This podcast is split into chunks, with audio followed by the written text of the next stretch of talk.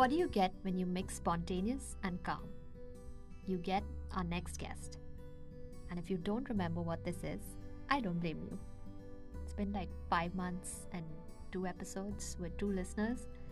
We're the most irregular podcast hosts on the planet. But it's not because we haven't been recording episodes. It's just what you get when you mix procrastination and laziness. And life events. This was never meant to feel like it's a task that needs to get done. It will be sporadic, but trust me, it will be worth your time. So after we recorded with Pious, uh, shameless plug for the first episode if you haven't heard it yet. Like I said, we have two listeners and we benefit from a third one. We talked so much about his partner, the lovely Chetna, that we knew we just had to have a separate chat with her and uncover truths about all the lies that Pious told us. Alu, games, questions, brownies, cats, spirituality, never settle. Now go listen to what Chetna had to say. And I promise you, listening to her will make you feel like you should do way more with your life because you can.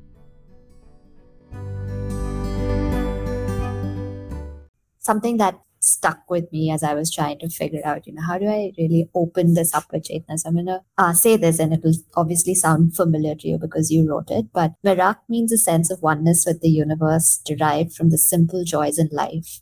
It was to do the things that bring me joy and to share that joy with all of you. This is how in a post on Instagram uh, about, you know, Mirak two point oh or like your plans to shut one effort down and bring in the other. You yeah. explained how you have this need to do what brings you joy, but to also continue to share that. And for me, knowing you for the time I've known you directly and through Pious, my friend and your partner, it has been this. I've known you to be that. How did you get to this point? So just maybe for Manan, who doesn't know you as well, which is a good thing, just what was childhood like? What were you as a as a kid? What to tell us about the first decade of your life? Wow, that's so that's very loaded. It's not one question. But uh, two, firstly, I've never, I've still not started Mirak two point oh and I'm not on Instagram. So I'd completely forgotten about this post. And then you bring it up saying, so Mirak two point oh, you said it. I'm like, oh God, now she'll ask me, what am I doing with Mirak two point oh? And I mean, the name doesn't stay, uh, or I don't know, I still hold the company, so I don't know, I might do something with that, God knows. But yes, that, that definition, the reason why I chose Mirak to be the name is then it's something that I try to always live my life by. Childhood was not like that though. I mean, I maybe there wasn't obviously any sense of clarity that this is what I'm trying to do, that I'm trying to be joyful and I'm trying to spread that cheer between friends and family. It was obviously that clarity wasn't there. But at the same time, childhood was not super easy either. Don't know how to put it. I did not grow up around the happiest set of people. So I grew up in a lot of turmoil. Uh, also at the same time grew up believing this is how all family structures are, because when you're a kid you'd see only your own family structure and you tend to think that this this with slight variation is what everything and everybody is. And as a kid I don't remember, I mean I remember thinking this doesn't make sense, this this way that people have of living life, it doesn't make sense to me. It seems that there's a lot of struggle in it. There's a lot of stress in it. There's a lot of, I don't want to say hate, but an inability to show and share love in it.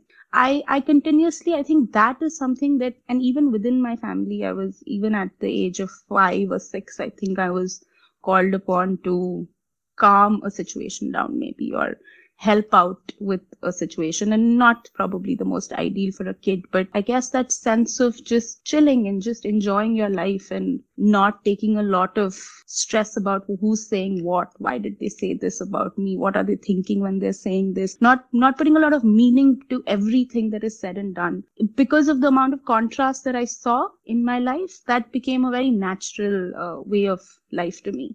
At the same time, and I'm able to speak of this so easily because of a lot of therapy, obviously. But at the same time, I think the moment I stepped out of the house, as in whether even if it was the two hours to be in school when I was a kid, I chose to run experiments all the time, experiments of love, experiments of joy, experiments of friendship. And I would, I used to listen to, it is very embarrassing to say, but it's not too embarrassing. I've accepted it more recently. I used to listen to It's My Life on loop all the time. And it wasn't a very rebellious It's My Life. It's my life. Everybody else, fuck off. But it was more like, I guess as a teenager, it became that. But earlier, it was more of that it's my life. I think I, it's easy also. It's easy to navigate. It's easy to control. If only I'm not listening to every other idea and opinion and uh, suggestion, which is not feeling right within. So there is no closeness to taking help. But if it doesn't feel right within, it's okay. You just don't do it. So I would listen to this on loop. And I would step out of the house, whether it's for two hours or for... So first decade, it would just be for school time, right? And I would just live however I wanted to live. So if I felt like not sharing one thepla, because I'm a Gujarati, my tiffin had a lot of theplas in it. If I don't want to share one thepla with somebody, I would say no. If I want to give my entire tiffin to the beggar, I would go do that. If I wanted to skip like a class and roam around the entire school with this very close friend of mine from childhood and hide. So this, we did this in lower nursery, and we, they couldn't find us for like two hours or one hour or something like that. And they were very stressed, and we had just been going around hiding from bathroom to bathroom. So I did whatever I felt like outside. I think I lived two lives as a kid, inside the house and outside the house. And in that living two lives, I figured that there is no point making life tough. The natural flow of life will always already bring things and situations to you that aren't the easiest. So at least keep yourself easy, flow through it. And I think that got set as a kid. So I never found myself feeling that I can't do something in a situation, that I don't know what to do, because of the contrast that I was living, of stepping out of a home where there was a lot of, there was lack of peace quite often, and still having a really good childhood and being happy all almost all the time. I felt like there is nothing that one can't achieve, because as a very young kid, you're achieving two extremes. And I just lived. I never really thought of, even today, I don't think too much about the consequences of my action. I mean, that's not very well put. I do care about the consequences of my action. I will not go litter. I will not go do the things that I don't believe in. But if something speaks to me, if it feels right from within, I don't care about the consequences. I don't care about if I leave this job and I, without having another job, what's going to happen? If I start a baking company after buying an oven six months before and for the first time having baked, what well, like I only baked for six months and I started a baking company, and it did really well in the parameters that I consider to be success, not the parameters that a business might consider to be success. So I think in short to say, I live for myself and everything else just works out. It doesn't always work out, but then it works out, and then it doesn't work out, and then it works out. So you never know what, what is that. I was telling this to Pious a couple of days ago that log na bahut jaldi hisab lagane lagte hain. हर बात का बहुत जल्दी हिसाब लगाने लगते हैं. ये call आंचल मेरे को बोल रही है, let's do this recording, what should I wear, what should I talk, what how should I present myself, what will be the outcome of it, how do I want people to think about this. Is too much जल्दी का हिसाब, ये लगा के कोई फायदा नहीं है, because you really don't know what is the things that happen after that. So people want to take the second step, third step, fifth step, every other step. They don't want to take the first step, and I only focus on the first step. I am like, just take the first step, will, because at the first step the second step is again the first step. So I just take one step at a time and then I just see what happens. And it's not been bad. I had a very mixed childhood in the sense I saw the good and the bad. I think that's true for a lot of people growing up. It's just the degree of how good or how bad it gets can be, uh, can vary from one person to another. And also the second part that you said, which was more around, I'm paraphrasing, but let's cross the bridge when we come to it. There's no point in thinking what's on the other side, because what if after the first step you stumble and fall, or instead of walking, you run? There's so much to be seen. There's so much to be done.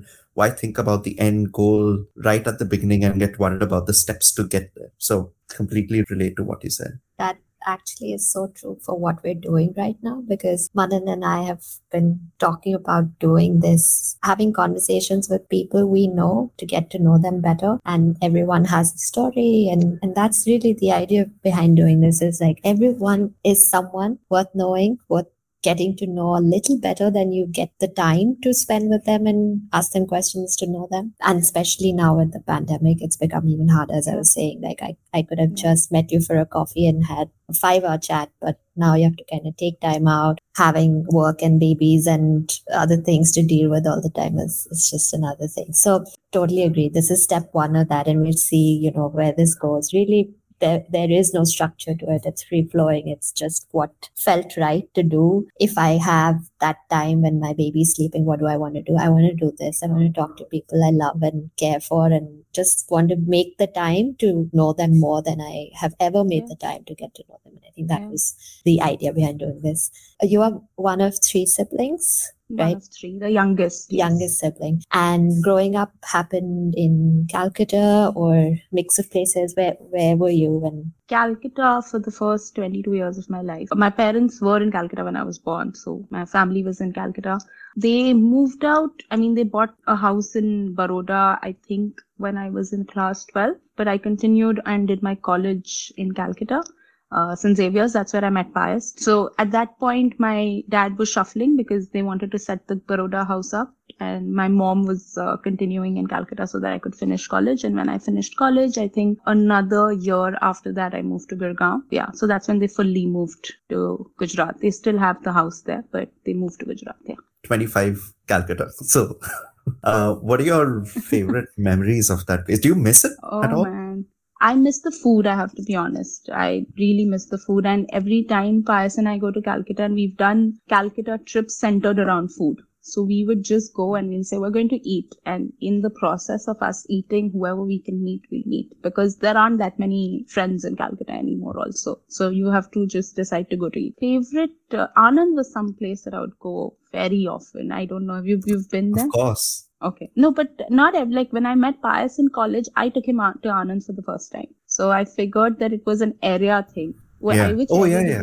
I, so, that's exactly true. I mean, I was South Calcutta, but... Uh, Central Calcutta, uh, that's which is where Anand is, is sort of, you're right, it's an area thing because people from South Calcutta stick to South Calcutta. They don't really yeah. venture into North yeah. or Central. Also, Pious mentions this in the talk we did with him was, uh, he said that you were the one who introduced him to food, better food choices, because until uh, very late in his life, he was just protected from eating out and he had yeah. bad jaundice or something, and that made his, his grandma really particular about what he would eat and not. I didn't know about this jaundice, but okay, good to know. But uh, I wouldn't say good food choices because he used to eat very healthy till he met me. Like extremely healthy. And uh, then he met me and I took him around Calcutta and showed him the good street food life of Calcutta. And then I think he was destroyed. He's still destroyed by my food choices. But yes, I think he's having fun at least. Uh, have you been to Calcutta, Achal?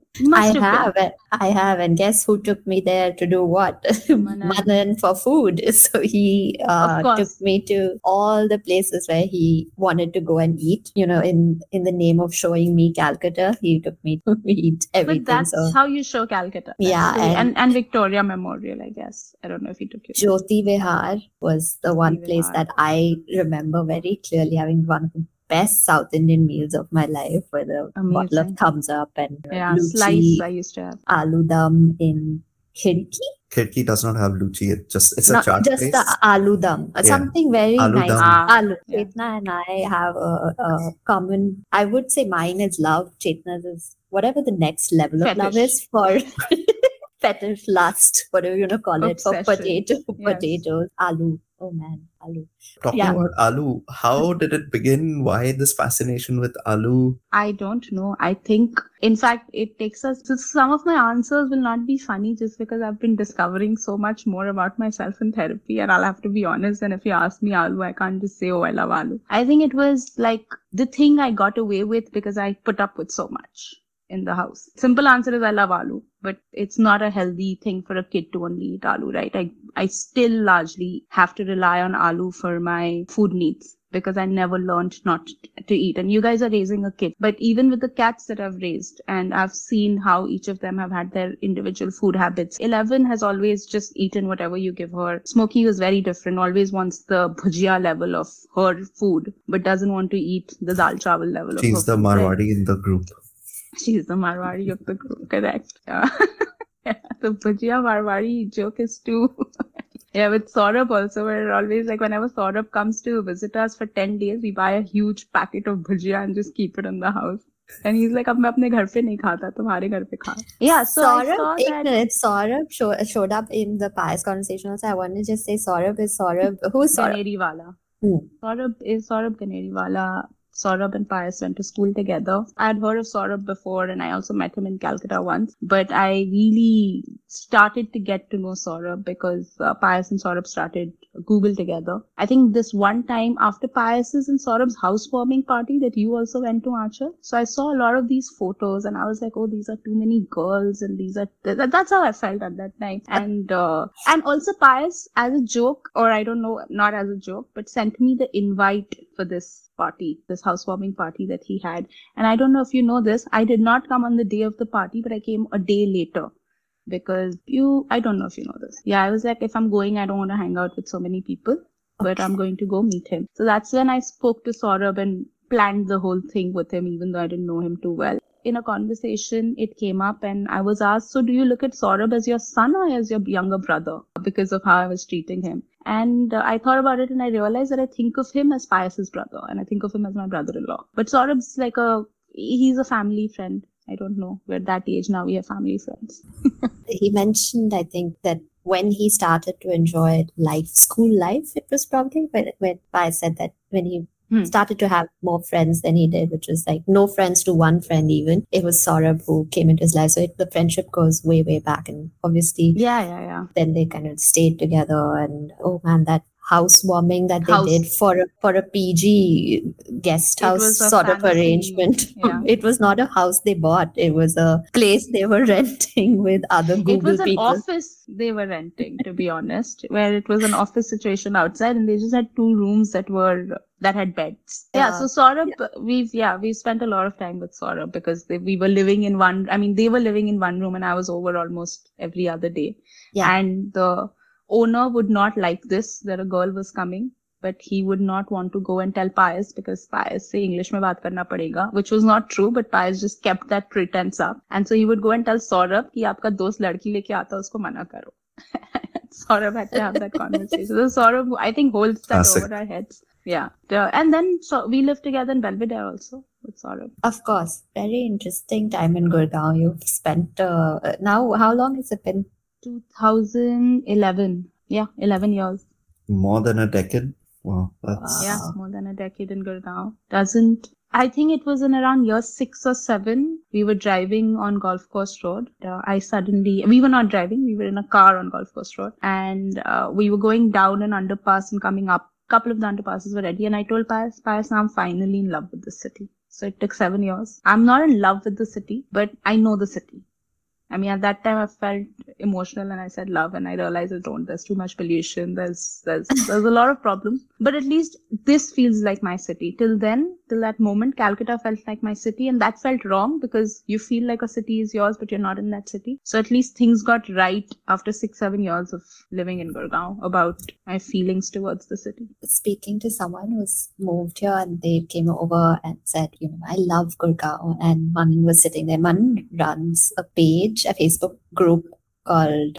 It's not active anymore. We hate Gurgaon. Very simple. Yeah, I, I, feel, yeah, I feel I've joined this page and I was in agreement and I still, I get get Gurgaon has issues. So. Yeah, but that person said the same thing. What you say? They said that they were driving on Golf Course Road. It felt like, you know, the sense of space, the sense of just overall structure, cleanliness, things around, you know, that places that now I think most people go to places in and around Golf Course Road, and probably that feeling uh, exists now that, that it has come up in such a nice way. I don't know if going through like Palam Vihar brings that same emotion.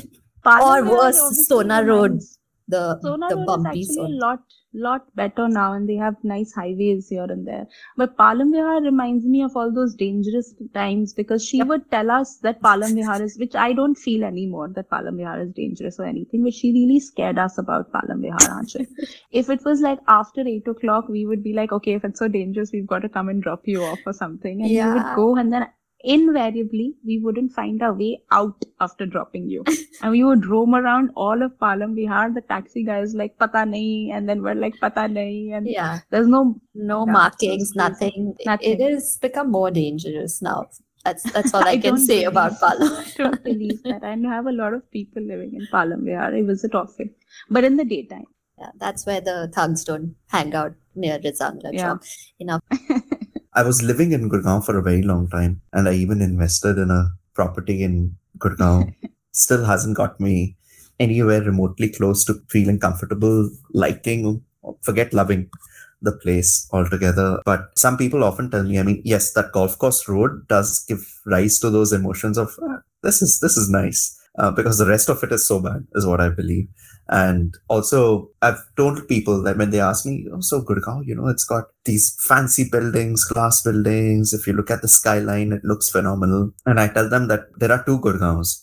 There's a Gurgaon between the sixty degrees to one hundred twenty degrees when you're on a highway. And then there is uh, ground to sixty degrees. And these two Gurgaons are very, very different. Right. And I think you experience Gurgaon as a woman very differently than you do as a man. At least I moved out of Gurgaon six years ago, but my parents live there and I keep going back. But that's the sense I get. I still don't feel comfortable being alone after it's dark. I still don't feel comfortable even. I don't think my dad got uh, nearly mugged the other day in the twisty, windy road near Palam Vihar. So it this really is, is. Yeah, yeah. It like maybe he was driving back from the airport. It was probably around nine or ten at night, and he his car was stopped. And so these things still happen all the time. And so I don't. I think it's more That's... from that perspective. But if it's about like food or my people, all my people are there still. So mm. I will always have that love for it. Uh, yeah. Food, I'll have to disagree with you on Achal. Of There's course, no, Calcutta not, is yeah. the the uh, best place on planet Earth for aloo dum. I know.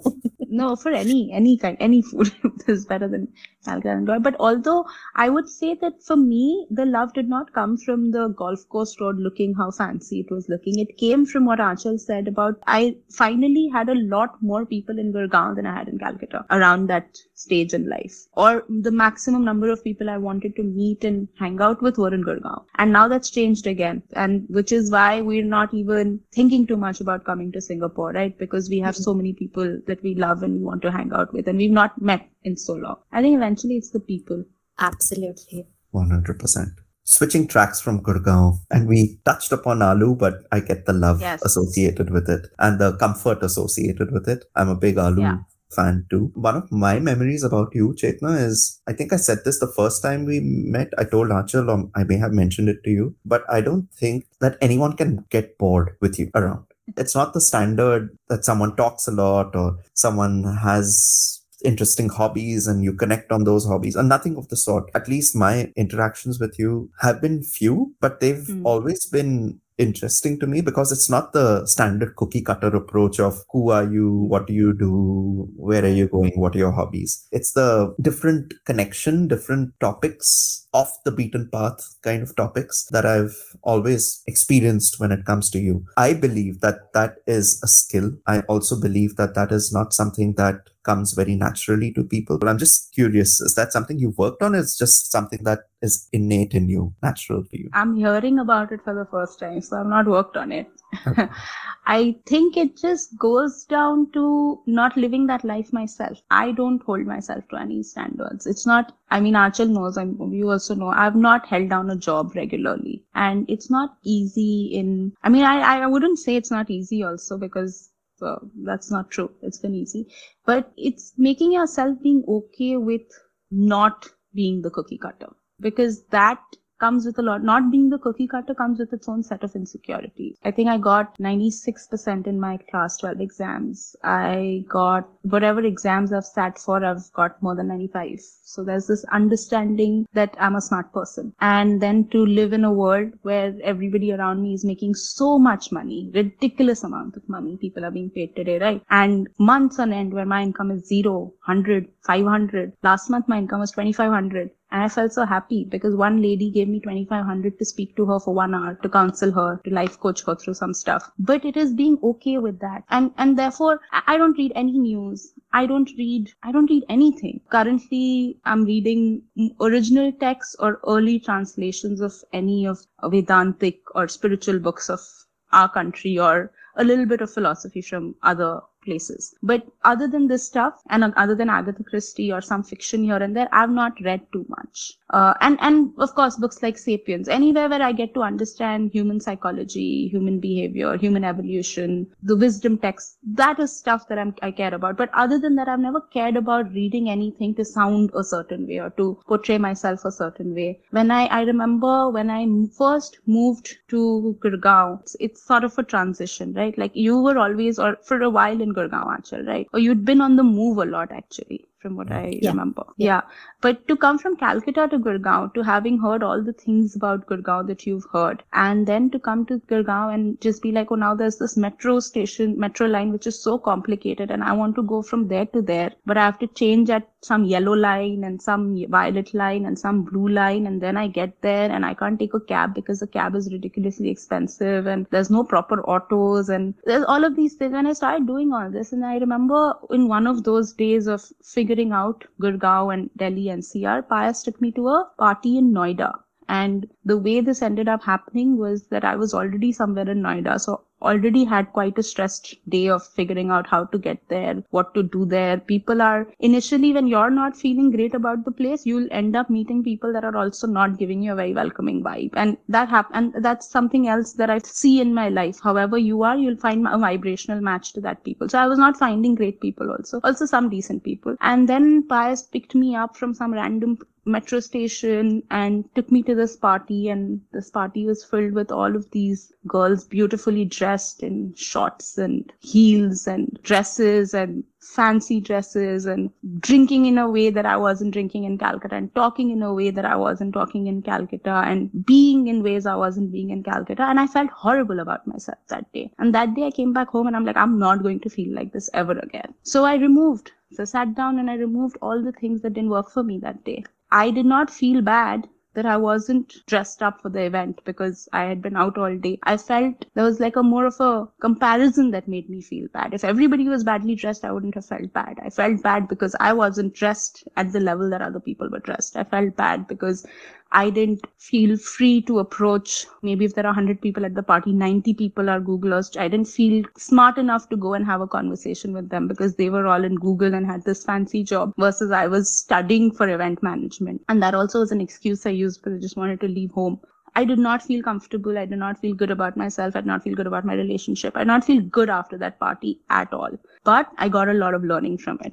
I realized that I can live my whole life chasing all of these standards of anything, or I can live my life as my life. It, obviously, one that one ex- that was a very profound experience, but it did not fully get me. And in Calcutta, I was very comfortable with who I was always. But I marked that out to be that I was very popular wherever I went.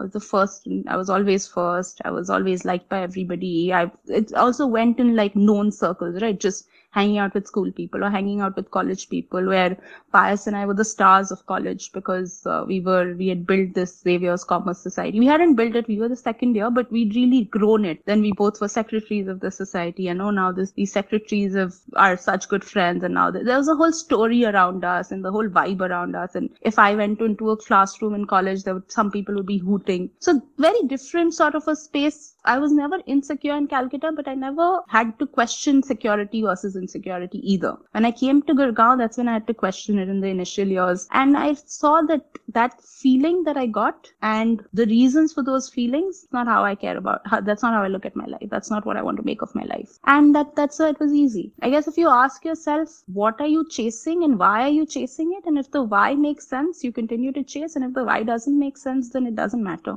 It's very easy to give up whatever that is that you're chasing. Yeah, so I don't know if it answers your question, but I have made myself not insecure about not being cookie cutter. And that is why I'm, I don't think I'm unique. I think everybody is unique in their own way. Extremely unique. Everybody has crazy mad skills and has some genius in them. Everybody. But it's the needing to be the cookie cutter that keeps them away from it. True. And I feel it's also the fact that the levels of self-awareness in each individual are different. And and that leads to some people asking the same old questions that you would ask them over a coffee conversation. Or you could meet Chetna, who's super engaged and interested in really knowing and understanding who you are as an individual, as opposed to just being surface level. Who are you? What what do you do? Why do you do what you do? Uh, Chetna, I, I have to I have to come in here just to say this. You might not remember this, but you, me, Pious and Manan met for the first time, I think, thirty, thirty-two milestone, maybe maybe properly we met. And Manan is the sort of person who takes his time, right? Like he, we go out and meet new people. Most of the times it's, you know, I will drive conversation because that's just who I am. He's more the listener, absorbing and then interjecting once in a while. With you though, it was so different, that meeting I remember, and then also following up with us coming over to your home and yeah. you know you uh, I think we were playing a game and you also made him feel so comfortable. You got him like a I think a Hello Kitty mug or some cat cat thingy. Yeah, yeah, yeah. yeah. Um, cat with a fish tea. Yeah. It's where I learned for the first time with my husband and partner for many years that he had a monkey uh, whose name, a pet monkey whose name was Monkey, I think. But you brought Minky. that out of him, Minky. Uh, but you brought that out of him. And I think that's who you are, is just, you know how to make people around you comfortable. And you're so confident in, in who you are. And so in thinking of that girl at that party in Noida and how uncomfortable that environment made her, I can totally understand that you would have been like, I need to change this. I need to be going in my Tuesday t-shirt with however I want to go, wherever, and feel good about how I'm feeling. So screw you party. I'm not going to such a party again. I am going to find my own. No, party. I went to many such parties and had a blast. Eventually, and, right? Like, yeah, that's what yeah. changed it that for yourself. Chetna is not going for it.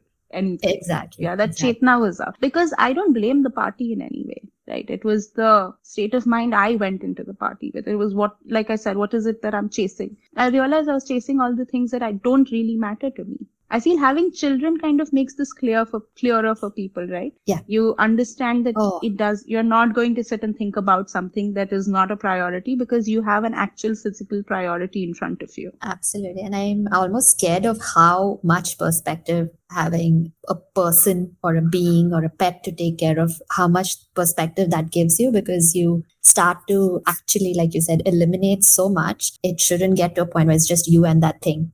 You know, you also don't want to do that, uh, but it gives you that level of perspective. But you spoke about the cats before, and now I, I saw, and you said you haven't been on Instagram for a while, but I saw you describe yourself as a founder, a cat mom. You had a page where you were curating, curating stuff. Yeah. There was gin in between, there's kombucha, there's so many different things, photography maybe at parts of it. So before you get into, and this is just like the obvious question anyone would ask you, right? You've done so many different things. How did you get to doing cranberry and brain curry and blah, blah, blah. Walk us through that. Wow, but I you remember show... those names. That's insane. So, You're really a good friend. Also, and also, I'm a good friend too. So Monday morning musings, please, in your... He, by, I, by which your... I told him about. I'm a, definitely a subscriber and I used to read those very regularly till you've, I think, stopped the frequency of it. But I want to show you. This is the oh, first no. picture you, you up, up on Instagram. Okay, and, pretty earrings. And, and auto, yes. This is April twenty-sixth, twenty twelve.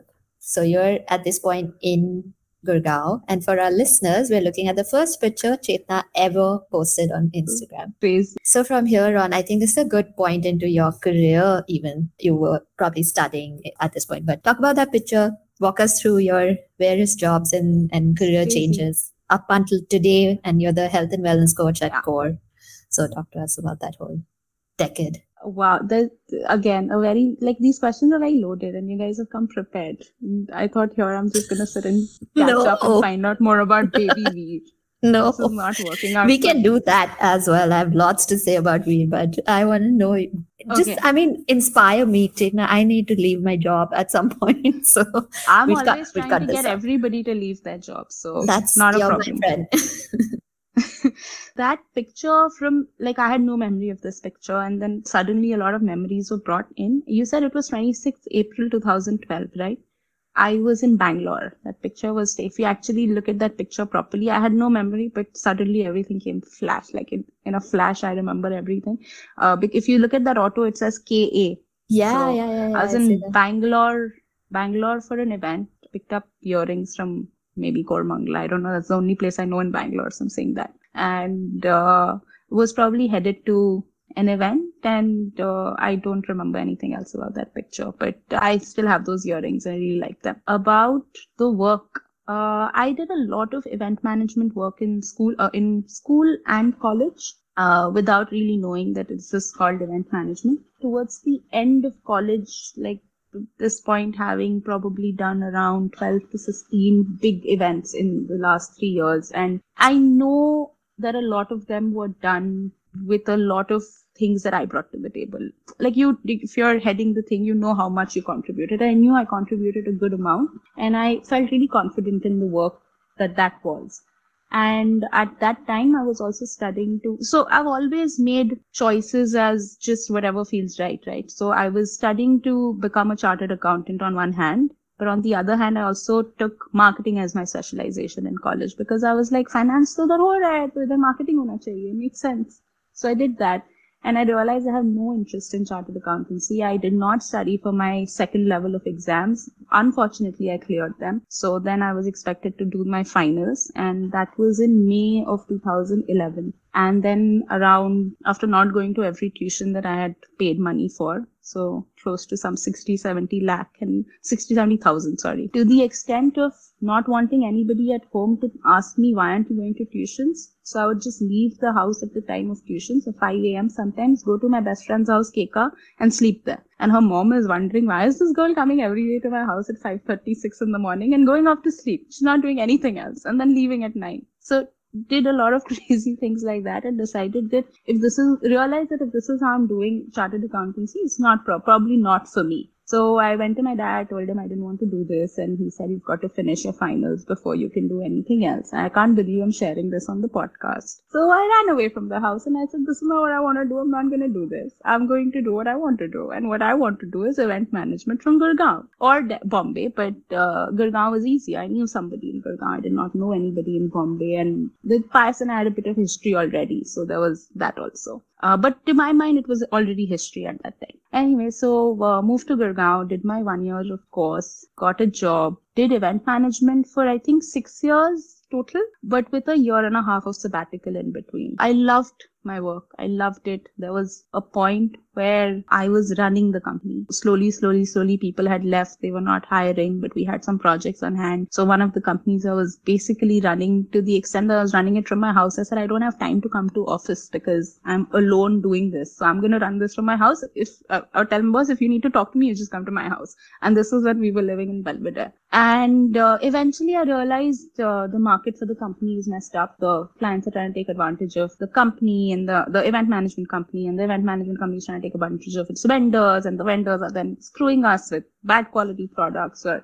so many conversations of kal tumhara event hai, we're not going to put up the stage because we have one crore pending. And I was like, this either has to fix or I cannot be in this industry. The problem was larger than what I could solve. So while even till date, anybody that I work with gets paid on time, everything happens on time. But when it runs into when I'm a twenty-two, twenty-three year old executive starting in the company and the amounts are in crores, I know that there is, this is beyond my influence.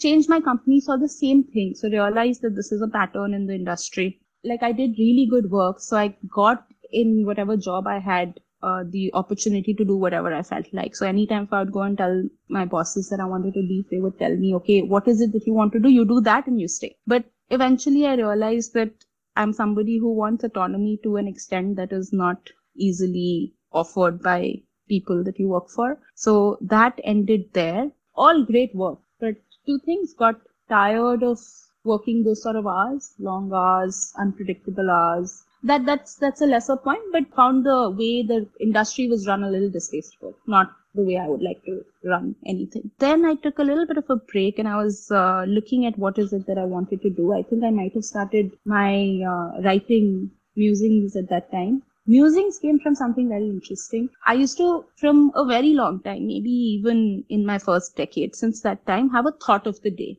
So any day that I was, especially on days that I wasn't feeling great, I would tell myself, let's just have a thought of the day. A very silly thing. All, most of my things have come from a child's mind. So I'd say, oh, let's have a thought of the day and we'll follow that thought for the rest of the day. And that, that would become a game I would play. Like I would just then follow that thought.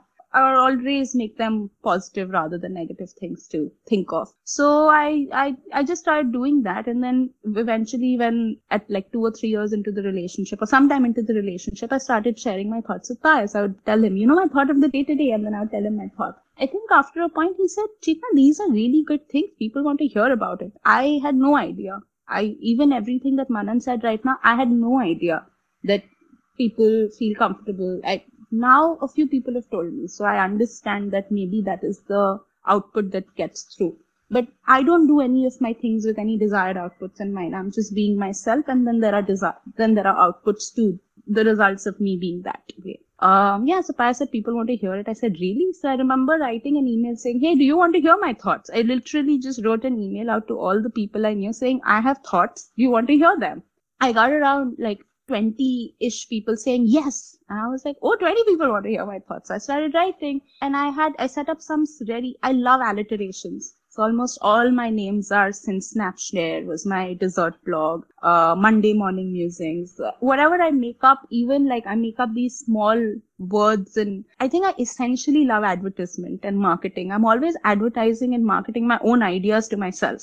So this one year I felt like I had put on a lot of weight, and I wasn't taking, doing work the way I wanted to work, and I wasn't making the kind of money I might. There was another year, like I think three, four years back. And I called that year work, workout, worth it. We will work, we will work out, and then we will feel worth it, as in we'll have lots of money. So I just brand everything around me. So uh, that, you yeah, know, is so, actually, uh, that is, uh, sorry to interrupt, but that is actually a very nice way of motivating yourself, if, if yeah. one can call it that. This, it summarizes you, I think, also. Like, I guess the workout, the worth it, you always have these things in your mind, right? Anyway, continue. I don't want to break your mind. No, uh, yeah. So musings, then uh, I said, what will I call it? I said, I don't want to write every day. I am somebody who, who hates doing work. I hate doing work. So I'm always having to bargain with myself to convince myself to do the least amount of work. So uh, I was like, okay, I won't write every day. So I'll call it Monday. I'll send it out in the morning so that it's done. So it'll be morning. And oh, Monday morning. Okay, musings makes sense. And then I made a principle in my head that if it's Monday morning musing, it has to be written on a Monday morning. So I may have twenty musings written or thoughts filed in my head. I will not write about any of them. I have, have to had that thought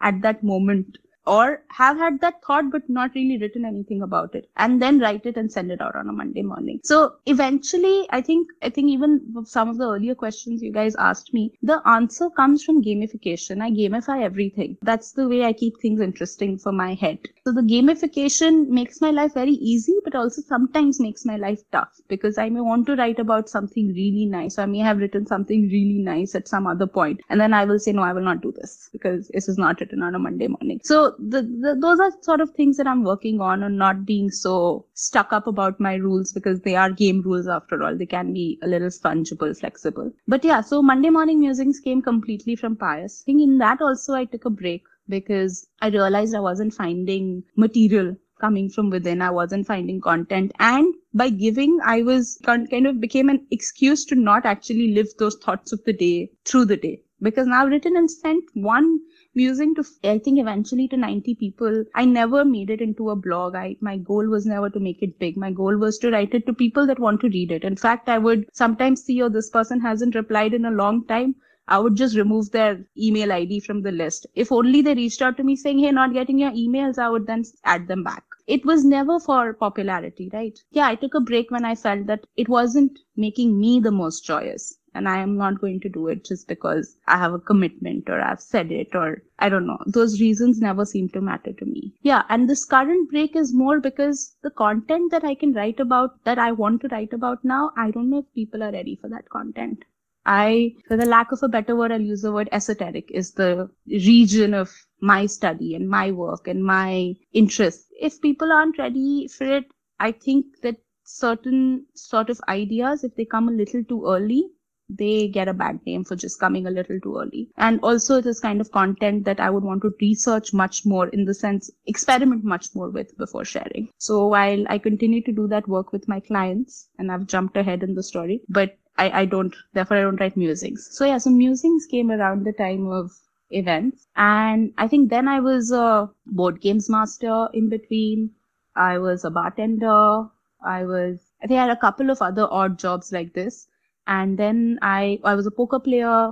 More recently, I was, uh, I, I ran Mirak for a couple of years. board games and the bartending. Do you can you tell us where, which places? I know it was the cafe. I think it was called it was called Mind Cafe. Yes. Uh, yes. I went there one day, and this was around the time of me being in sabbatical zone, and I was sitting there, and I was like, guys, this is what I want to do. This is what I want to be doing. I I love games. I've always loved games all my life. You probably know about my two zero four eight. Some like on Minesweeper, I I can complete the basic round of Minesweeper in seven seconds. So I have some crazy number. My two zero four eight scores are like I stopped playing the game. The game, like I did not end the game. I just stopped playing the game. I want to do this. And then Pious was like, okay, then do. So I was like, yeah, that's right. It makes sense. Why am I just sitting and saying, I want to do this and feeling bad about it? Then I should do. So then I asked the waiter, I was like, who's the owner? And he pointed to a guy and I was like, hmm. So I went to him and I said, I want to do this. And he's like, but we need a staff, but obviously you're not the right person. We need somebody this time, that time. So I, I spoke to him and eventually I convinced him to let me come two to three days. And I chose the off, like the days that are easier so that I could sit and learn more board games. And I think in the process of being there over a period of four or five months, I learned one hundred fifty board games that I could then go up and teach to anybody. And that, that was the job, that anybody comes, and the way they, their model worked was that you paid ninety rupees or some fixed amount per person per hour to just be there, and then you played as many games as you wanted. Again, I made a game out of it. This person, I think, would probably like that kind of game, or let me test the limits of this person by giving him or this group a slightly difficult game or slightly easy game. Let me see the reactions of different playing different games. And yeah, I think I'm constantly collecting data about the world. Uh, again, comes from the childhood. A lot of the things that we do, and I think I've been lucky enough to be able to make most of them my strengths. A lot of the things that we do stem from something from our childhood, right? So collecting data, wanting to be ahead of the game is, is all coming from there also. So board games was that. Uh, bartending was super fun. I've been saying all my life, I want to learn how to bartend, want to learn how to bartend. So I went for a short course in uh, Speakeasy. It's in sector fourteen? fifteen. fifteen yeah. In Gurgaon. Yeah. Yeah. So went to went there for a course, for a short course. You make four drinks. They teach you how to make four drinks. And the founder, Young Turkey, was teaching us that day. And every time we'd come and have a drink from my glass or taste whatever I was making, he was like, oh, this is perfect. Oh, this is perfect. So I thought, oh, this is perfect entry for me to go have this conversation with him now, because he's liking everything I'm making. And at this time, I was already running Mirak. So I knew much more about flavor and cook food, and not beverages, but I understood flavor profiles and textures and temperatures and all of that. So again, I went and had a conversation with him, and he was like, oh, but we don't do this. So I said, okay, you don't have to pay me anything. I'll come and work for free. Just let me come. And he said, fine, you can come. You can be, you can be behind, you, you can be the bar back. The bar back is a person, uh, helps the bartender. So the bartender will say, ye do, wo do. So I'd give. So I said, that doesn't sound too much fun, but let's go. So one day I was the bar back. And then from the next day, I was serving drinks to people. Well, I became friends with all the bartenders, and they were like, "Thik thik appa, now you're doing a good job." Literally written the job description of every job you've had so far. You've decided exactly what yeah, job yeah, you want yeah. to do, and you figured yeah, out yeah. how, you know, like, the job description and like yeah. just give me a way in. I will make it my own. That's how. When you put it like that, I again, like this is because what you guys tell me is like the, it's not even the output. It's the, it's how that output is received. That's true. Because actually when you come to core, they called up for a very different role. And I said, no, that doesn't work. That's not what people need. This is what people need. This is how I'm going to do it. This is how much I'm going to charge you. If you want me, you take me. And then they said, okay, no, we want you. So I did it. And then eventually I said, okay, now you guys don't are not getting enough value by what I'm doing, because you first need to do those things. So if you do those things, then you can call me to come and continue this. But we I'll get to that. So that was bartending. Mirak was, I don't know what to say about Mirak. It, Mirak was a, it was a crazy, it felt like I took on too much before knowing anything, understanding anything. I think at some point I borrowed some money from my family to do something, and then I did not get good response from the, I mean, I got the money and then I didn't hear nice things, and that sort of uh, crushed my spirits a bit also. But eventually I realized that I jumped the gun a little too quickly on Mirak. I did, I started baking, and there was a phase where I was baking a new product every day. eighty percent of those were If you were having my Japanese cheesecake, it's the best Japanese cheesecake you've had. If you were having my cranberry, some cookie, it's the best one you've had. Include, like, even I felt that as a very non-biased judge of dessert, because I love dessert. And uh, yeah, so I realized that, oh, I can cook, I can make them so well, I might as well sell them, because people are coming and telling me I'd buy this, I'd buy this. But I realized the running of that model of business, that level of sirdardi is not something that I like taking on. So when I fully realized that everything is true, everything in any of those Instagram posts that I've said is true about why the name, why the products, the products were extremely dear to me, but everything else outside of that was not dear to me. I gave it lots of shots in my head in different ways, in different formats of tying up with people, in different formats of purchasing every, investing in every line of work that sort of becomes the dessert. So investing in the boxwala guy, investing, like, not making him my vendor, but thinking to the extent of I will invest in each of these businesses and grow them as I grow. But eventually I realized that I'm not passionate about other people eating dessert. I'm passionate about me eating good dessert.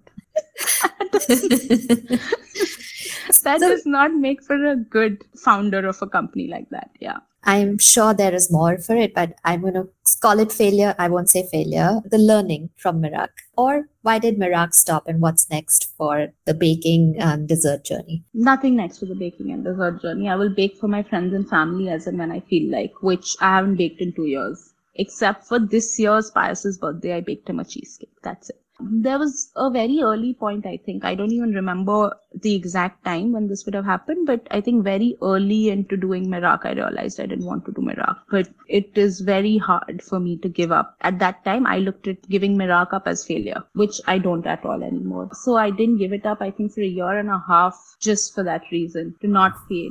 To not let Pious down in some ways, because such a, he was such a cheerleader of what I was doing, and he was so proud of it, and he would talk about it everywhere to everybody with such joy. And I was like, oh God, I can't tell him that I don't want to do this anymore. In fact, I had started baking at home, just like that. And for my, and my birthday turned up, and he got me this gigantic cake of me being a chef. And it sort of put an image in my mind. And I, I, I, I the kind of person I am, I wouldn't put it on him that he forced me to do anything, because he didn't. Generally, nobody can. But I do have, like, I think he can influence me more than anybody else can. And I think somewhere I was influenced by his love for dessert and my love for dessert, and just feeling very cool about doing something like this. So I did it for a while. I did it well. There was the money incident that I said with my family that sort of really crushed me.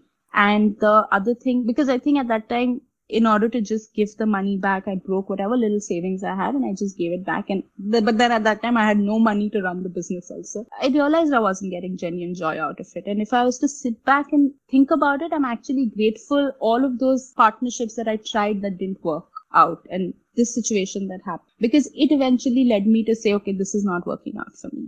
Otherwise, I would have kept going up, barking up the wrong tree for a very long time. I, I don't... When I say wrong, I don't mean I regret anything. Like, I'm very happy with what has turned out to be my life so far. And I've said this at every stage also. So at that stage also, I would have said that about event management and bartending and uh, everything else. Reason I asked about failure, because one of the reasons we're doing this, at least for me, it's really important that I, when Veer has the understanding to listen to this and know that everything is not about accomplishments and achievements, but when you hear celebrities talking, right? And, and Pious was telling us you're watching a celebrity walk through their house and you're like, why, who cares uh, about listening to, maybe even I'm seeing those home videos of celebrities walking through, like, this is my house, this is my farm and my yard. And my, while that's interesting from the perspective of, yeah, I'd like to have something like this in my house, but not so much like, you never hear as much unless, you know, prompted what went wrong or what was that moment that decided you change the course of life. And uh, which is why I asked about the fact that you decided to discontinue something that I, at least even I met you during that phase, and I was like, she's really enjoying this, you know, so what made you discontinue that? Now it all makes sense. And then uh, you got into meditation at some point, or was, was that always a part of life? And then what, what came next? Meditation, I think, is something that I've done on and off for the last ten years. But what I understood of meditation at the starting of my journey and what is meditation, it, they're two completely different things. But I started with uh, Headspace. I think most of us who did any form of meditation, I think in those days, started with Headspace. I think I was paying the ridiculous.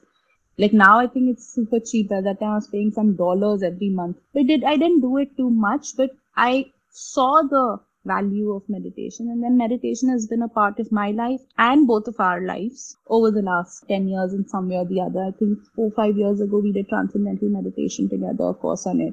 I've done uh, inner engineering a couple of times, and I've done a lot of meditations on the internet and on different apps, and so it all started that way.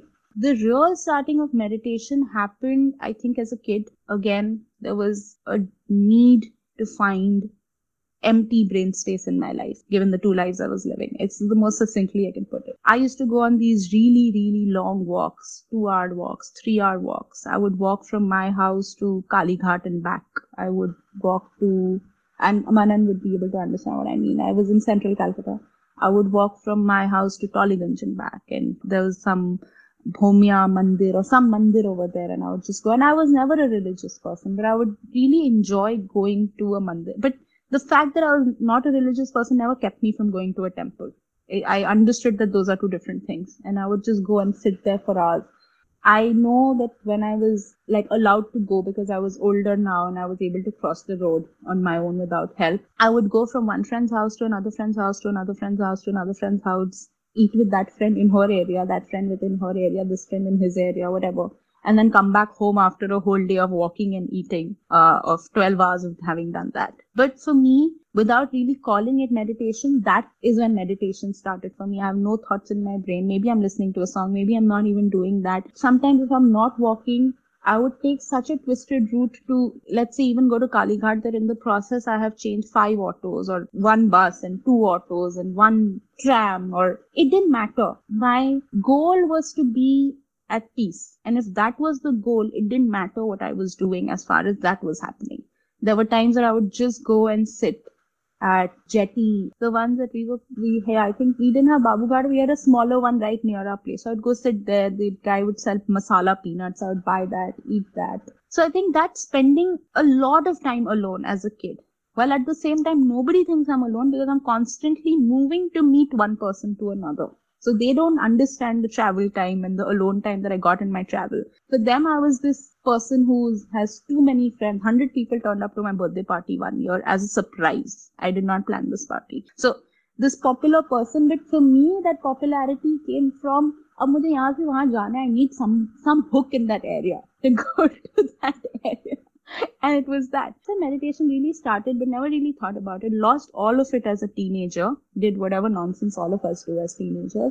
And then again started basic meditation in Gurgaon for no, not for any purpose. I think in the last four, five years, and I think you know about Pious' depression journey, and he might have even shared it. It has been a central part of our life in some ways over the last few years. I took a call, I think very early on, that I cannot focus on him, but what I can do is I can focus on making sure that I'm fine and therefore indirectly help him make his life easier. Because I, the first few years of getting to know about depression or understanding depression was a lot about, you know, you don't want to say it, but it was more like, why can't he just snap out of it? Somewhere in my head, it was like that. We, you don't, you don't read about, you, we didn't read about, we didn't know about depression. The time when I figured that Pious had depression was probably the first time I was interacting with depression in any way, any known way. Maybe that my family members had it, I don't know. But in any, under, like as an adult, as I have an active role to play in this, this is the first time I was understanding it. So there was a lot of, I went through a lot. Again, I reached the same conclusion. What I'm going through and for the desired outcome, it doesn't make sense. So what I'm going through must be wrong because the outcome is decided that I want him to lead a happy, healthy life. That's the outcome.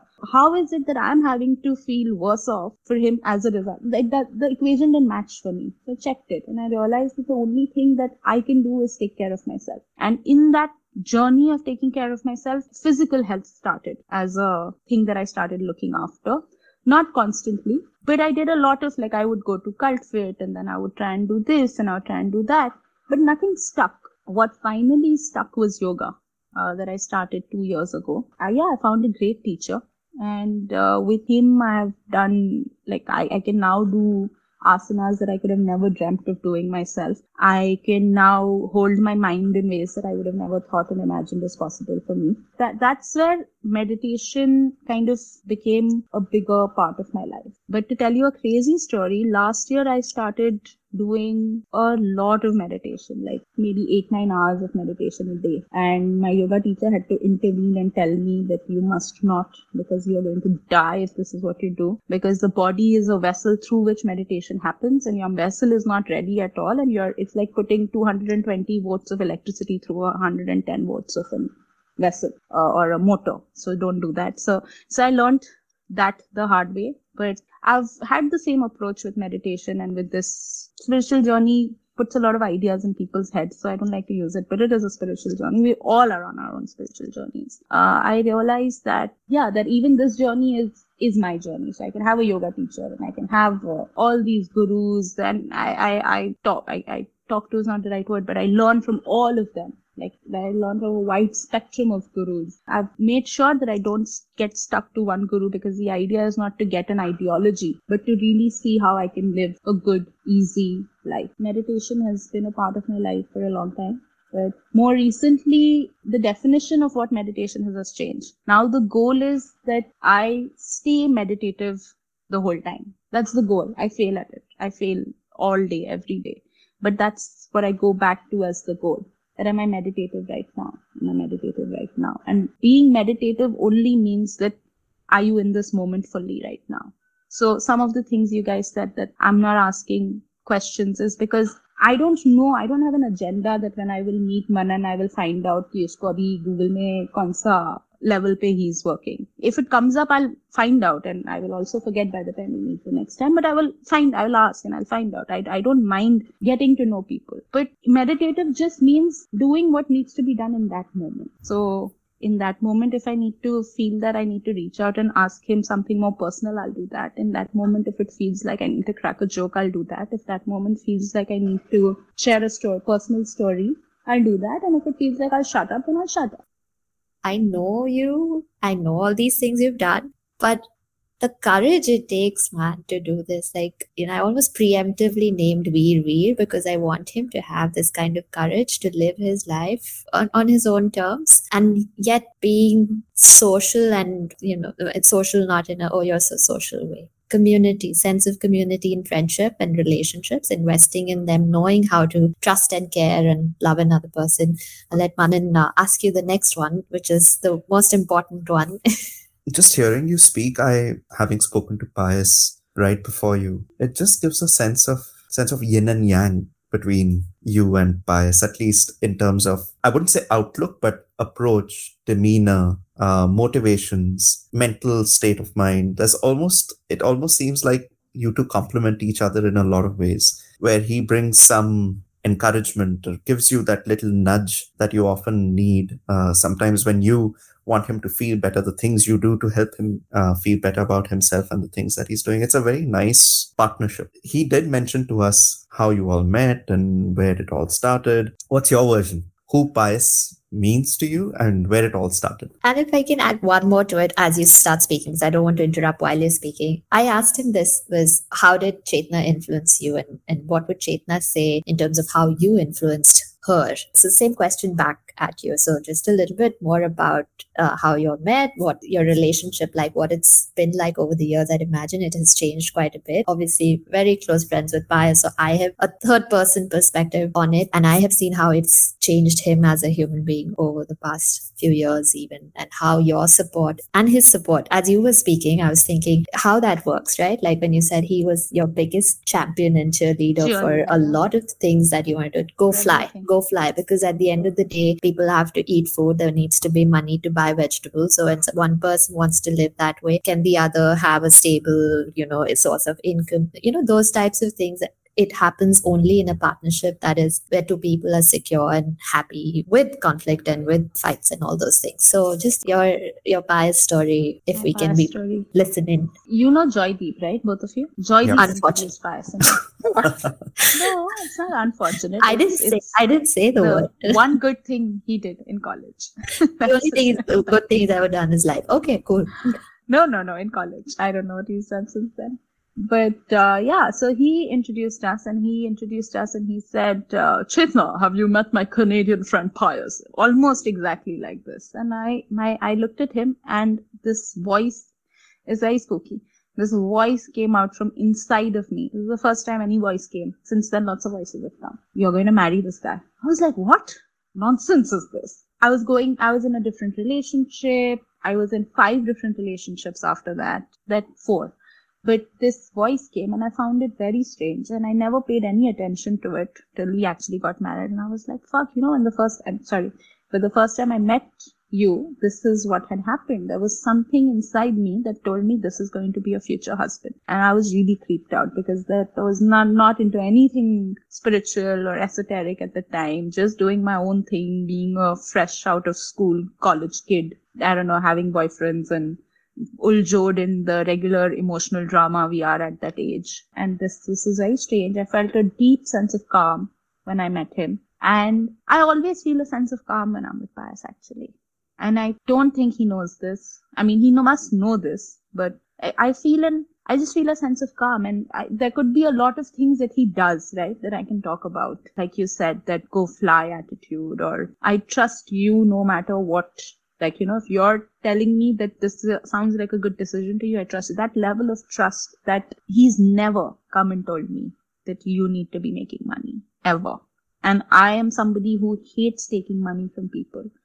He's the only person I've ever, ever taken money from. And then when I was a super young kid from my parents. But I did a deal with him. I told him when I am thirty-five, whatever is my net worth, you will get twenty-five percent of it transferred to you in one flash, whatever that is. So, and with that going is good as of now. So he's not going to be lost. But that's not the point. He's never come and told me that you need to do X, Y, Z for me to be happy. And that is huge. That, that it's, because when I say never, I mean never. I mean it in small things. I mean in big things. I mean in fights. I mean times where it has been so bad that we've like, maybe we've got to call this off. Any, anything in when I wake up, in what I eat, in how I eat, in how he eats, in how we live, in how we raise the cats, and how we think about the fact that we don't want children together, or if that was to change for one of us. Across the board, he has never told me, you need to do this for me to be happy.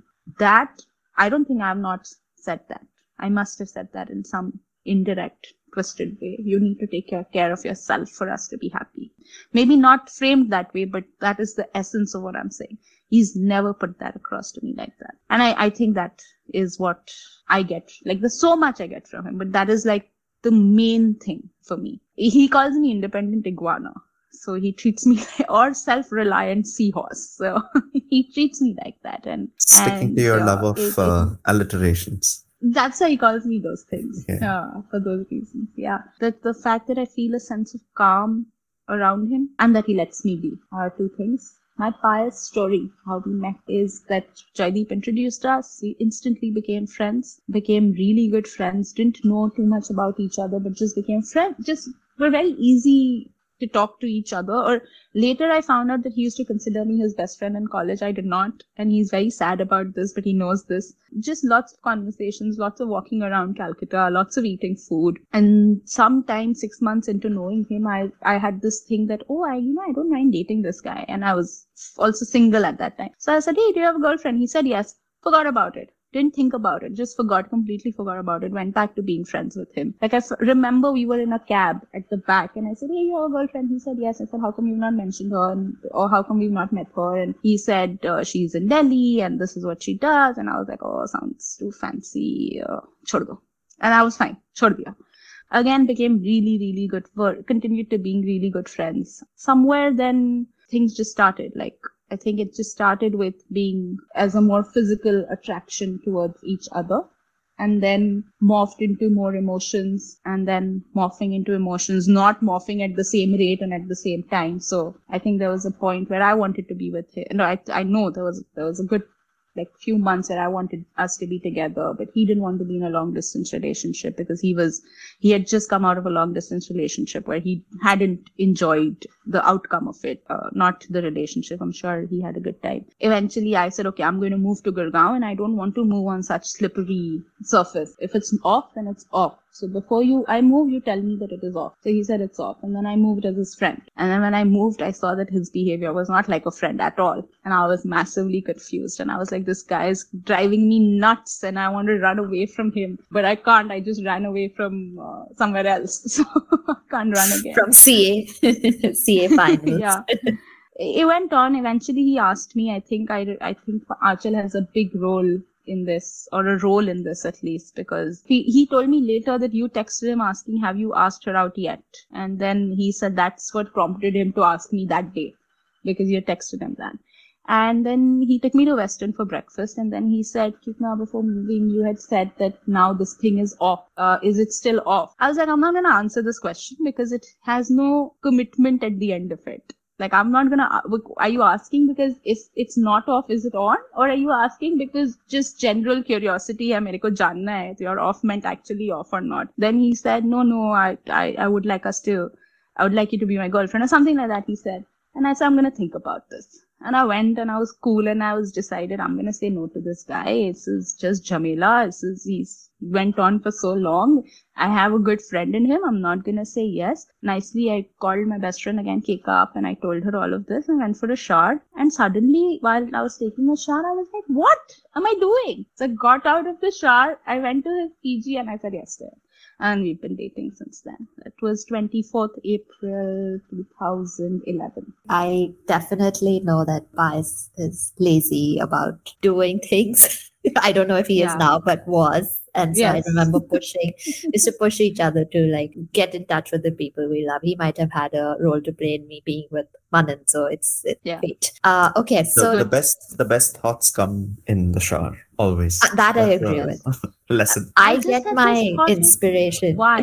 Yeah. Yeah. No, showers are the best. Yeah. I don't know what it is, but really it's like doing things, right? Like getting out of that. If you can just go do something right after you've taken a shower, uh, you will do the thing you really want to do. I always come up with these things that have a double meaning. Okay. Okay. Wait. So now we're getting to the segment that we call a very innovative name for this segment. Innovative name is Rapid Fire. You'd have never heard of that before. So we are no. going to do a rapid oh, fire. God. So far, your questions, of all, all the things you told us, you thought about or you kind of took your time. In this, don't think no as much time. And you can give us long answers. So there are no rules. Uh, Karan Johar has the rules and hampers. We don't have any of those things. So we're going to ask you stuff. No hamper, also, no rules. No hamper, no rules. Also, not the most positive uh, set of questions you'll ever hear, right? Like, because oh. everything is not positive and hunky-dory and lovely. And no, uh, people don't always have perspective and like happiness. I think it's a mix of both. And you should just, you life is getting comfortable with the worsts. So I'm going to ask you the worsts because I'm the pepper of this, salt and pepper, even though we're both dressed in black today, which was, nice. I wear Manan's clothes. Nothing else fits me. So he wears only black and white and blue. Okay, uh, worst. To clarify, I don't wear her clothes. Yeah, uh, you could now. Given, I mean, given we actually wear from the same given pile. And you, yeah. yeah, but there was a phase where Pious and I were doing that also. And then Pious got me this set of t-shirts that said a day every day. He said, now chup-chup say wear your own clothes. Perfect. In my uniform. I was wondering, yeah. uh, I was wondering if this is like a smart way of like just not give, ignoring Monday. I think it's a fantastic idea. I'm going yeah. to Wait, is order Monday? No, no, no. Tuesday. Uh, yeah, but I'm saying like in general, like most people write Monday morning suck. Monday is the worst day. No. The or or some people would look at their wardrobe and aaj kya pehne? If it says Monday, wear Monday. If it says Tuesday, you wear Tuesday. Yeah, yeah. So for six months, that's what I did. Monday I wore this, Tuesday I wore Tuesday. I've had seven days. Saturday, Sunday I had two each, so I could change also. Perfect. next next that... Noida party, I'm coming with you. We're both wearing Saturday. And like, so that one doesn't have to think about shorts and heels. How I would love that. And to screw around with people, I'll wear Monday. Yeah. So that's what I did. Then I got bored of the wearing the same, like Monday, Monday, Tuesday, Tuesday. So started wearing random days on random days just to mess around with people. And also yeah. then if they would ask me, I'd say, yeah, it might be Tuesday, but I'm having a Wednesday state of mind. So good conversation starter again, huh? Okay, rapid fire. So we're getting into it. Okay, so these are the worsts. You just say whatever comes first to your mind. Worst movie worst. or T V show? Ong Bak three. Ong Bak three was the worst. Okay. It's, it was so bad. It was really bad. Three, huh? So the first two were okay. Oh, wait. Oh, yeah, yeah, yeah. I, did, I didn't go for the first two. Okay. I went for Ong Bak. Okay. Yeah. Food. Anything that's not aloo. I, I knew this one. I knew it was this. Actor, female, male, person you just don't like seeing on the screen. Like, well, this person irritates me. And I don't know, if even if you ask me about movies, no, even Ong Bak three, now I've reached a place where I don't hate anything or anyone like that. Because even they are bringing a character on screen. I may not like the character. I don't have an answer to this. Do you like Fardeen Khan? Yeah, he's so entertaining. I mean, if he comes on screen, I laugh. So, yeah. so uh, that's what I told. To yeah, exactly. Pious says he hates Fardeen Khan. Yeah, okay, next. I mean, I don't hate anybody. Book, yeah, a book you like didn't it. enjoy reading. You felt like it was a waste of time. If I feel like it's a waste of time, I stop reading then and there. Which was oh. which book? Tell me a book you started and you're like, uh. There's some book that Riddhi gave me, which was about World War time or something like that. It was very depressing. And I read two pages and then I was like, I'm not going to read it. And when she gave it to me, she had such a twinkle in her eye and she was like, very good read. I'll just put it away on the side. Song. A song you don't like. And I'll give you a little bit of a background on this. Uh, Do Me a Favor, Let's Play Holi by Anu Malik. Akshay Kumar is dancing. That song brings tears to my eyes. I hate it. Like it, something not, happens. Yeah, not in a good way. Not in a good way. Not in a good way. Like literal crying. And Manan does it when uh, sings it when when he needs to make me cry. So a song like that that you you're like stop it.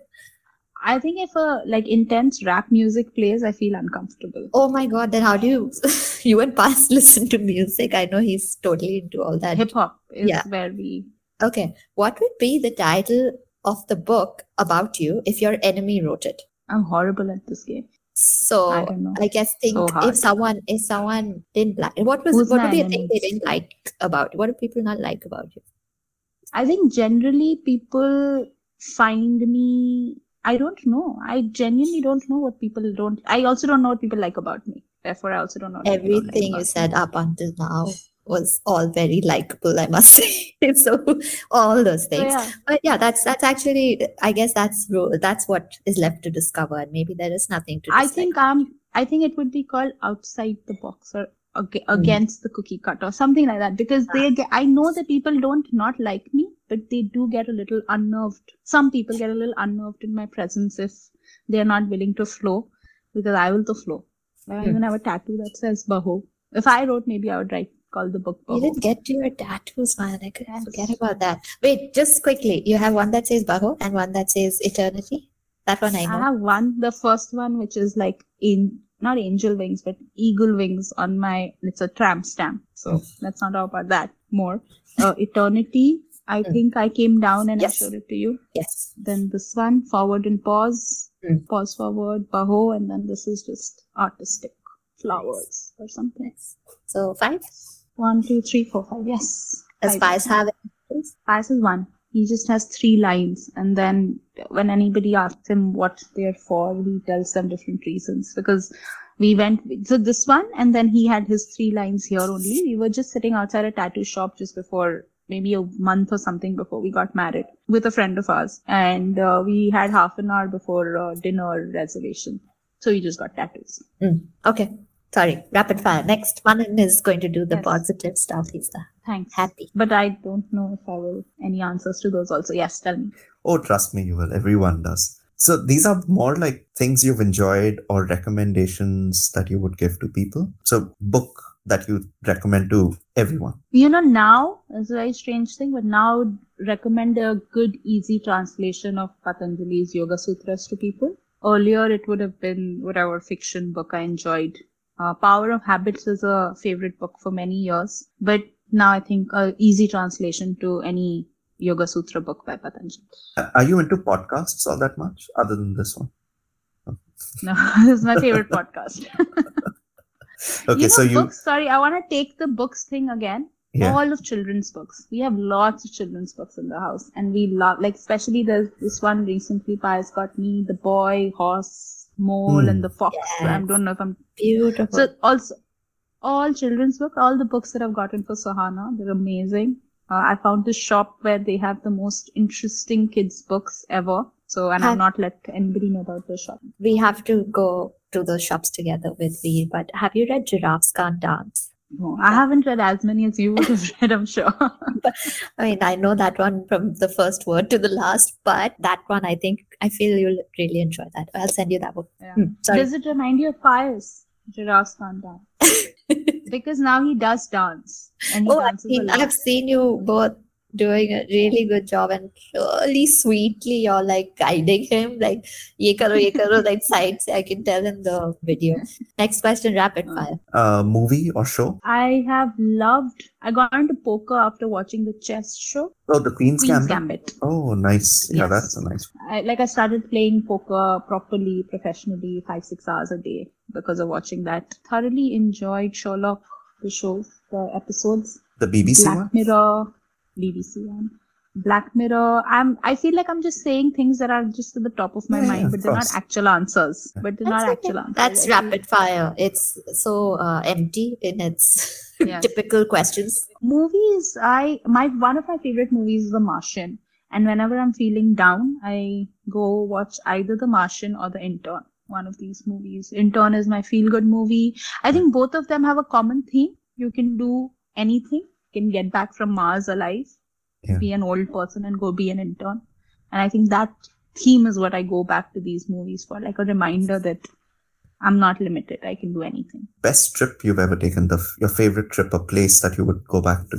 Gurgaon, twenty nineteen. I took Pious for his birthday in the hills, and uh, I called the guy up before reaching and I said, please give us a room with a good view. And he said, okay, okay. And I was like, shit, man, he's not going to give me a room with a good view. And we reached and we realized there was no place that didn't have a good view on that property. Like from your bed, you saw the Himalayas and the sun rising. And there was just this peace and quiet. And, and then later, the Wasp from Ant-Man and the Wasp visited. So now it's become a super popular place and very hard to get. They only have ten rooms, very hard to get a room and all of that. But then when we went back then, I think that was one of my favorite, because you said what would you go back to, so I would definitely go back to Gurgaon. I took a solo and my only solo trip to Udaipur before COVID. I had intended to go back on solo trips, and I, I will make them a part of my life. I, I enjoyed the soloness of the trip. I want to go back to Gurgaon. What's the best compliment you've ever received?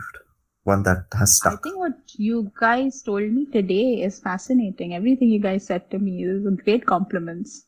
Uh, you said that when I when, when if I meet somebody, I, I, I make them feel comfortable. I, it's, it's, that's a great compliment. I think that. Again, I don't hold on to any of these things because, uh, like I said, it is your conclusion of the projection yeah. that I'm putting out in the process of me being me. If I say, oh, now I must make people comfortable, I think the first thing I'll do is make them uncomfortable. So I, I, I felt very touched when you guys said that. Lovely. What would one find you doing on a Sunday afternoon? Or a Monday afternoon. All my afternoons are the same. I'm sitting in the afternoon sun uh, with one of my cats or two of them. So far, all three are not coming together. And yeah. watching some YouTube video by either like one Swami or one Guru or some, or listening to just some bhakti songs. Got it. Yeah. Where can people find you if they wanted to get in touch with you? Generally, they shouldn't find me, but if they must, then they should call, WhatsApp me, and I will reply within twenty-four to forty-eight hours. I like your turnaround time. It's perfect. It's yeah, like my mine. WhatsApp status says I take a while to reply. Mine is away. Huh. Just... But away, people don't take it seriously now. They know oh. I take a while. Okay. And then they're happy when they receive a reply faster than a while. Then they yeah. feel very happy. Since we're talking about statuses, my friend's status is typing. Ah, uh-huh. typing. A lot of people typing. do that. Yeah. No, Pious but... is, is what? Away returning videotapes from that movie, American Psycho. Ah. Perfect. This yeah. is the yin and yang you were talking about. Question, where can people find you? Is more also, say they're listening to this and they're like, oh my god, this person is so interesting and now ha- is actually a health and wellness coach and I want to reach out, just, you so know, WhatsApp life coaching. Me. So WhatsApp is your, but how does one find your WhatsApp information? Are you, do you have a website? No phone number. No, I don't have anything right so now. So contact me number. And I will give Nine. you Chetna's number. Okay, I was just gonna give my no, no. Okay, that's smarter. No, no, no. That is smarter. Yeah, Text we'll do the we'll do the screening. Ha, yeah. We'll yeah. do screening of calls if I feel that person is like really just yeah. not trying to get in touch for life advice yeah. but something else. Yeah, I'll handle it. Yeah. Okay. Yeah, yeah. And yeah, final final question. Yes. What are you doing after this? Literally, and then in life. That's great. Uh, literally, I will be taking Fire to the vet. Uh, and uh, literally, I'll be booking a cab because Fire took the car to work, and I'll be taking then Fire to the vet, where she will get put some medicine on and then she has to dry in the sun for one hour. So I'll be carrying a book with me and reading that or chatting with her while I'm there. In life, I don't know, exciting stuff will happen. I don't think about life at all, in the sense of I think a lot about how I am going to be in life. I don't think about life. I am going to hopefully be very easy, very chill, very happy. And happy doesn't mean no bad things aren't going to happen to me. Happy just means irrespective of what happens to me, I'm going to be happy. I like being easy more than happy, actually. Mm. So hopefully ha- easy, joyful, courageous. Then life will happen and then we'll have some amazing results from that. And then combination. We have part two of this conversation. thirty yes. episodes down the line.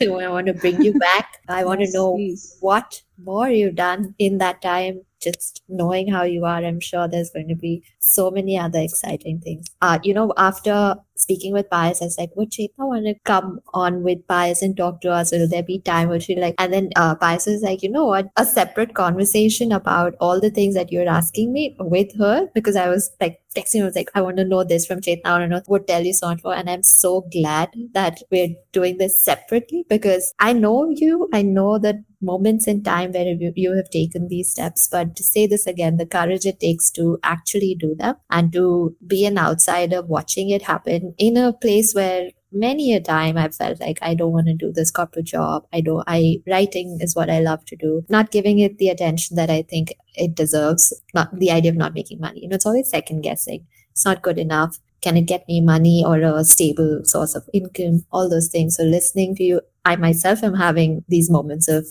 imagine if I had in my early twenties thought when I used to drink that I want to do bartending and actually gone and done it. I would have ten years ago known how it's done, uh, or any other thing for that matter that I felt. I mean, I can't, can't say it enough, but thanks for sharing. I know it's not, not always fun to record the stuff uh, or have the stuff be recorded, uh, but thank you for being so open. No, it's completely fine. Thank you, yes, thank you, I, thank you.